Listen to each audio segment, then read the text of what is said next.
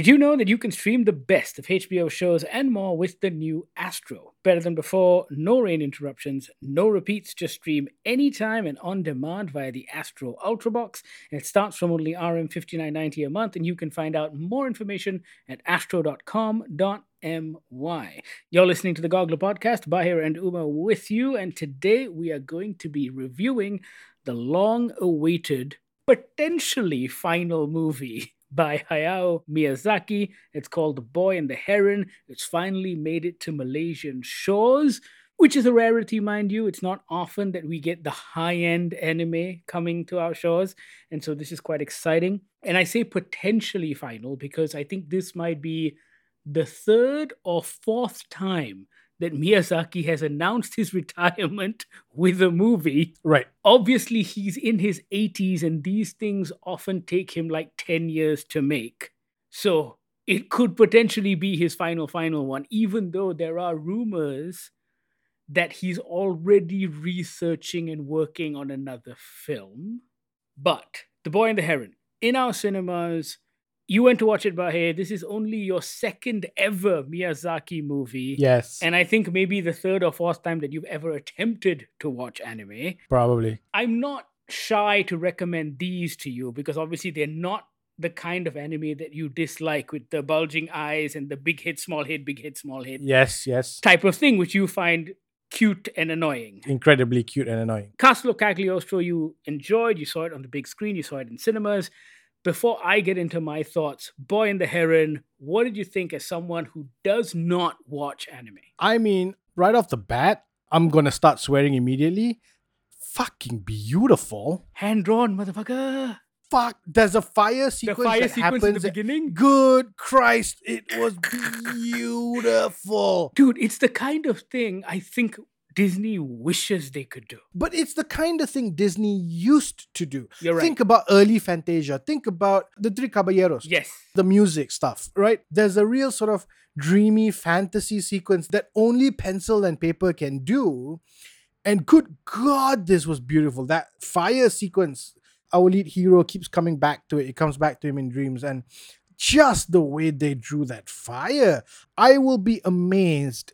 Although I won't be surprised, but I will be amazed if they didn't have any computer work in this. There were bits of it that felt like there was some I wouldn't say elements, but it was processed in CG potentially. I don't know. I could very easily be wrong, and I'm more than happy to be wrong in this instance. But good God, there were a lot of really beautiful sequences in this thing. What a way to open it, right? Just baller. Every time I watch one of his movies, man, and like when you think of something like Spirited Away, for example, or even The Boy and the Heron, even even Castle of Cagliostro, I'm always amazed at the storytelling decisions. Like this movie begins with this crisis. There's a fire. Mm, Our young hero's mom is working at a hospital, and the father rushes out. He follows. And within the first five minutes, you learn that the mom dies tragically. And it's this beautiful artistic death, right? It's not even morbid. She becomes one with the fire as she Yeah. says goodbye to her son. yeah. This is still supposed to appeal to children, and yet Miyazaki does not pull his punches at all. You know why? Because it's for Japanese children. These are children that would walk 10 minutes to go buy groceries when they're two That is or true. three or whatever it is, right? That is true. there are no punches being pulled here. There's no real cover for sensitivities of the young mind. There's no talking down to them. This isn't an easy movie to watch. Like, it opens with that sequence and then immediately says, in dialogue, my mother died when I was five, I think he says. And then two years into the war, we moved to go to the new town. And you go like, boom, you're there. There's no come up from the fire. It's just we're going. And I think that is again very adult filmmaking. Yeah. you know? Yeah. And in fact, in fact, like I saw a headline before I watched this movie about how some Western audiences were finding this movie a little hard to watch because they felt it was jumpy. And and after watching it, I realized it's not jumpy. It's it's just adult filmmaking. You pay attention to the dialogue, you pay attention to the story, you know why we're here now. And if you're surprised about why we're here, it's okay Three minutes later, you find out it's a dream sequence and you go back to the beginning. You have to pay attention. It's a movie. There's no hand holding at all. That's why. No hand holding. American audiences are used to a lot of hand holding because Yes. even when you think about the plot of The Boy and the Heron, if you Yeah. try to explain the plot to someone, it's actually a paper thin plot Mm, because it's a very simple idea that you can put down in maybe one or two sentences. But yeah. it's the way these characters are kind of strung together and all of the metaphor and symbolism that actually makes it work because you're following these characters as opposed to the story. Yeah. And Miyazaki has always done that very well. Like you love the classic Disney stuff, which is why I think you should watch Ponyo, which is probably his most child-friendly show, but it is also rooted in great animation and fantastic music. So there are all of these dream musical sequences, underwater sequences, which are absolutely beautiful. And yet again, razor thin plot, but it's show don't tell. It's how these characters grow and evolve, and that's what you're following throughout. Like for me, what blows me away, of course, is the way Miyazaki works. Like this is based on a book called How Do You Live, which was a book, pamphlet, brochure written as a guide to young people in Japan. He's taken this idea of the book because not it's not the story of the book it's that Yeah. the book features in his story and it's almost how that book would influence our protagonist Yes. so it's Yep. truly inspired by as opposed to based on and i think that's a really clever way to adapt something and tell a story I think you'd have to be a real storyteller at heart to be able to do that. Because it's not just a like you said, it's not just a plot A to plot B to plot C to resolution kind of story, right? As I left the hall, I wasn't sure if I liked this movie. I don't mean that in a I didn't like this movie. In a I'm not sure if I'm smart enough or sensitive enough to notice this movie. You know, because there were scenes again, the scenes were beautiful and then there's this talking heron that vomits up a man and i'm just like maybe i don't get it. And then suddenly they go through a doorway and then i'm like maybe i don't get it. There were moments throughout this movie i felt like did i fall asleep? Am i missing jumps here? And again it's a, you know you just pay attention and you keep up and you get it. Like i understood how our protagonist gets from the beginning of the movie to the end of the movie but I wasn't swept away by it. It didn't pull me along. And I think it's like you said, the, the plot isn't difficult to follow. The plot is very straightforward, it's very simple. I'm still under the Western media influence of plot driving story and all that stuff. So I loved a lot of those shots and I'm glad I saw it in the cinema. But for me, I'm not sure if this goes on my top 10 list for the year only because I didn't feel it. It didn't affect me. I wasn't moved by it. one of our writers amelia chen felt similar to you in that Okay. she liked the movie, but it didn't move her as much as some of Miyazaki's other films. I think I was particularly moved by the film because of the messaging and what Miyazaki was almost saying about himself, Mm. because it felt like here was this old man talking about his own crumbling kingdom and searching for a successor. And it felt like young Mahito was almost the surrogate slash successor he never had. I mean, Miyazaki can be a bit of a grouch. This is a man who walked out of his own son's movie, also produced by Studio Ghibli, because he went, Oh, it's so boring. Wow. So he gives no shit. This is like the Japanese version of Ridley Scott. So when I watched this movie, I was like, oh shit. Like he's really reflecting on his legacy based on the way this film plays out. Hearing you talk about it, I'm like, oh, okay, yeah, I see that. But I don't know anything about Miyazaki other than maybe what he looks like. But I don't think you need to know anything about Miyazaki to enjoy the film because I think it's a visual I treat. agree. Yes, And I, I agree. think- yeah. there is so much cultural nuance in the film that you can get lost in. And I think that's the thing I love most about the Miyazaki movies, in that you really get lost in the world, whether it's a Yeah. medieval fantasy world or wartime Japan. There are all these small moments in the movie, like when him and his stepmother are going to the house for the first time and they stop and get out of the rickshaw to bow to the people who've been conscripted into the army. Like nothing is said, nothing is explained, but you kind of understand what is happening at that point, right? In that show of respect. Even the father's job, he's clearly a war industrialist building aeroplanes for the war, but it's never spelt out. All you see is people bringing cockpit glass to Yeah. leave in their house, Yeah.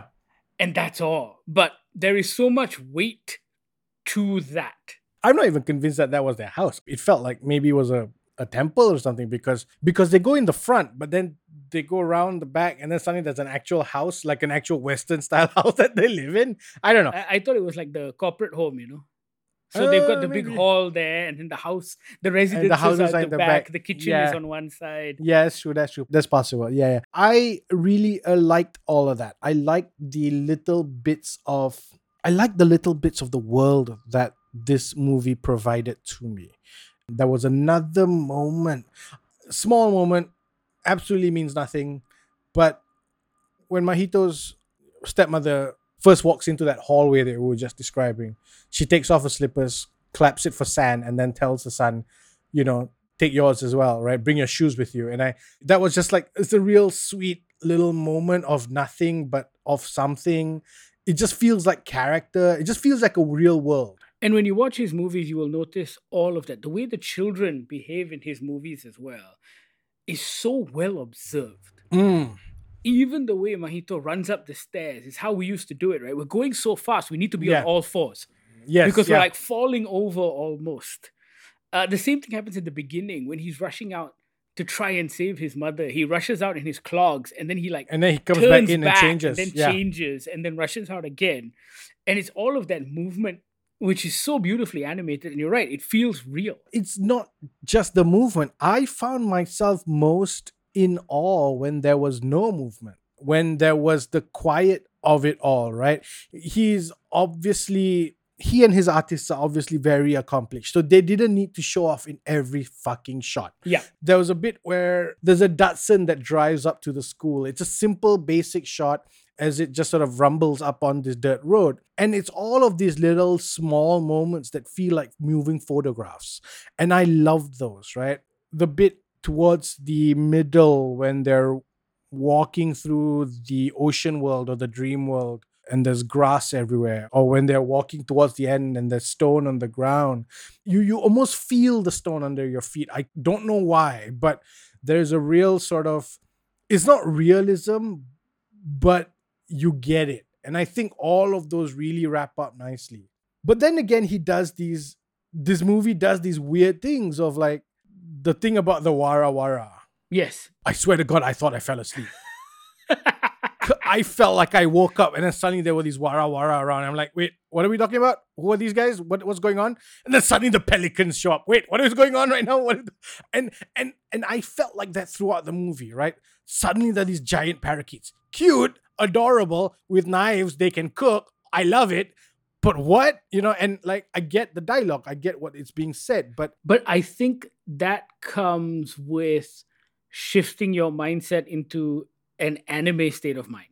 So I think the more movies you watch, even if it's just Miyazaki movies, sure, it yeah, becomes a lot more acceptable. And I say that because I think there's this weird thing about I don't know if it's just anime movies, but maybe even Miyazaki stuff. But if you look at The Boy and the Heron, there is fantasy, there is reality with regards to the war stuff. There's also science fiction and there's supernatural. Mm, And yet, all of it feels incredibly seamless. When the science fiction Yeah. element comes in, it doesn't feel out of place. It just feels like part of that story that is being told. Yeah. I think that's Yeah. very interesting in that, one, the movie isn't classified in any specific way. And yet, the audiences who watch it are completely accepting of this story. the best way I can describe why that works is because there isn't a gear change when suddenly you find out maybe it's aliens. Right. Yes. I'm not I'm not saying it's aliens. I'm just pulling Giving an words out of example, my but butt. yeah. But yeah. But but it's It's the, it isn't like oh my god we stop we now change directions to chasing aliens. Oh my god stop we change directions because suddenly we're doing a musical. And I think that's the difference, right? This film I'm not gonna quote Miyazaki films because I've only seen two, but this one doesn't ever feel like they have to stop to do something else. It's a oh, is this this thing? Okay, cool. You want to see it as science fiction? That's fine. You want to see it as magic realism? That's fine. It doesn't matter because this is the world. I had to stop myself from asking a very fundamental question in my brain very early on in this film. Why is Mahito not freaked out by this fucking heron? Right. Right? And I think it's that question it's that question we never asked about Nobita and Doraemon. Yeah. It wasn't until much later did people decide they needed to tell the prequel story of how Nobita and Doraemon met. In the early days when we were watching it as cartoons, it didn't matter. But also, I think that speaks to an understanding of childlike wonder. In that, I think if we were five or six or seven years old, and we encountered that in our real life, we would be less freaked out than our grown up selves. Because we're trying to logic it. We're trying to logic it as grown ups. I had to stop myself from asking. I had to stop going, wait, why did he pick up that wooden katana to try and take out the heron? But also, it's very clear that the environment that they're in is accepting of that magical realism because even the old ladies in the kitchen are like, yes, this is a very strange place. Lots of weird things happen all the time. Like they're so used to it. Also, can we just can we talk about those old ladies? They're great, right? Again, this again, this comes from my Western background, my Western media background. But as soon as I saw those women, I'm like, oh, they're the villains. They're the villains. Because, you know, in Disney, all croons with moles on their noses are bad people. Always the bad guys, yes. Yeah. So I was like, these are the villains. They are doing it all. No, man, they just want to make you a corned beef sandwich. Come on. They're just really excited for sugar. Correct. Yeah. A big shout out to Joe Hisaishi's score. I thought the music was absolutely fantastic. Like it was there when it needed to be, and then it wasn't when it didn't need to be. There were sequences in this film where they just went completely silent. Yeah. For for just reasons. There's a there's a confrontation that that Mahito has with some classmates. And you don't hear dialogue. You don't really hear music. It just sort of plays out. It's like you're on the other side of the field watching this happen. And you know you can't affect it. You know you can't help. You know you can't get involved. But it's just happening right there in sight there were a couple of moments like that which I found very amusing as a di- as a directorial decision, as a storytelling decision. You know, just looking at Miyazaki's track record, I think I think it's very clear that he is possibly one of the greatest animators ever. Mm. Because when you think about his scope of work, he hasn't made a bad movie, but not just that, he still does almost everything in his films. Mm. Like he directs, he writes, he still hand draws a lot of stuff. Sure, he has a big team that does as Yeah. well, but he is involved in every step of the process, which is why these damn movies take so long to make. This is the opposite of the George R. R. Martin thing. The reason these take so long is because he's very involved. He's he's a perfectionist. He's doing everything. Whereas George R. R. Martin just feels like he's waiting for inspiration to strike constantly. The Boy and the Heron is now showing in Malaysian cinemas. It's a very rare occasion that this happens, so we urge you to go check it out. I believe it's only showing at TGV cinemas, so you'll have to go there to watch this movie, but highly, highly recommended. Go Hmm. check it out. I believe, I believe Netflix still has the rights to all of the Miyazaki stuff. So you may be able to watch all of those movies still on Netflix, with the exception of Castle of Cagliostro, because he directed that outside of Studio Ghibli. So I don't think Castle of Cagliostro is available, but all the Studio Ghibli stuff is. And yes, I alternate between pronouncing it Studio Ghibli and Studio Ghibli because I have no idea what is the correct way of saying it. I was going to ask you actually. That was ironic that you you mentioned that. I was actually going to ask you if if that was the official pronunciation. I think it's Studio Ghibli. Ghibli. Okay. Yes, but I could be wrong. Anyway, watch The Boy and the Heron. Let us know what you think once you've seen it. Goggler MY, all of our social media feeds. You can also reach out on podcast at goggler.my. That's our email address or WhatsApp us on the Goggler hotline 012 524 5208. If you drop us a line on any one of those channels, we'll send you a link to join our Discord server where you can chat with us in real time. Thank you so much for listening. This is the Goggler Podcast.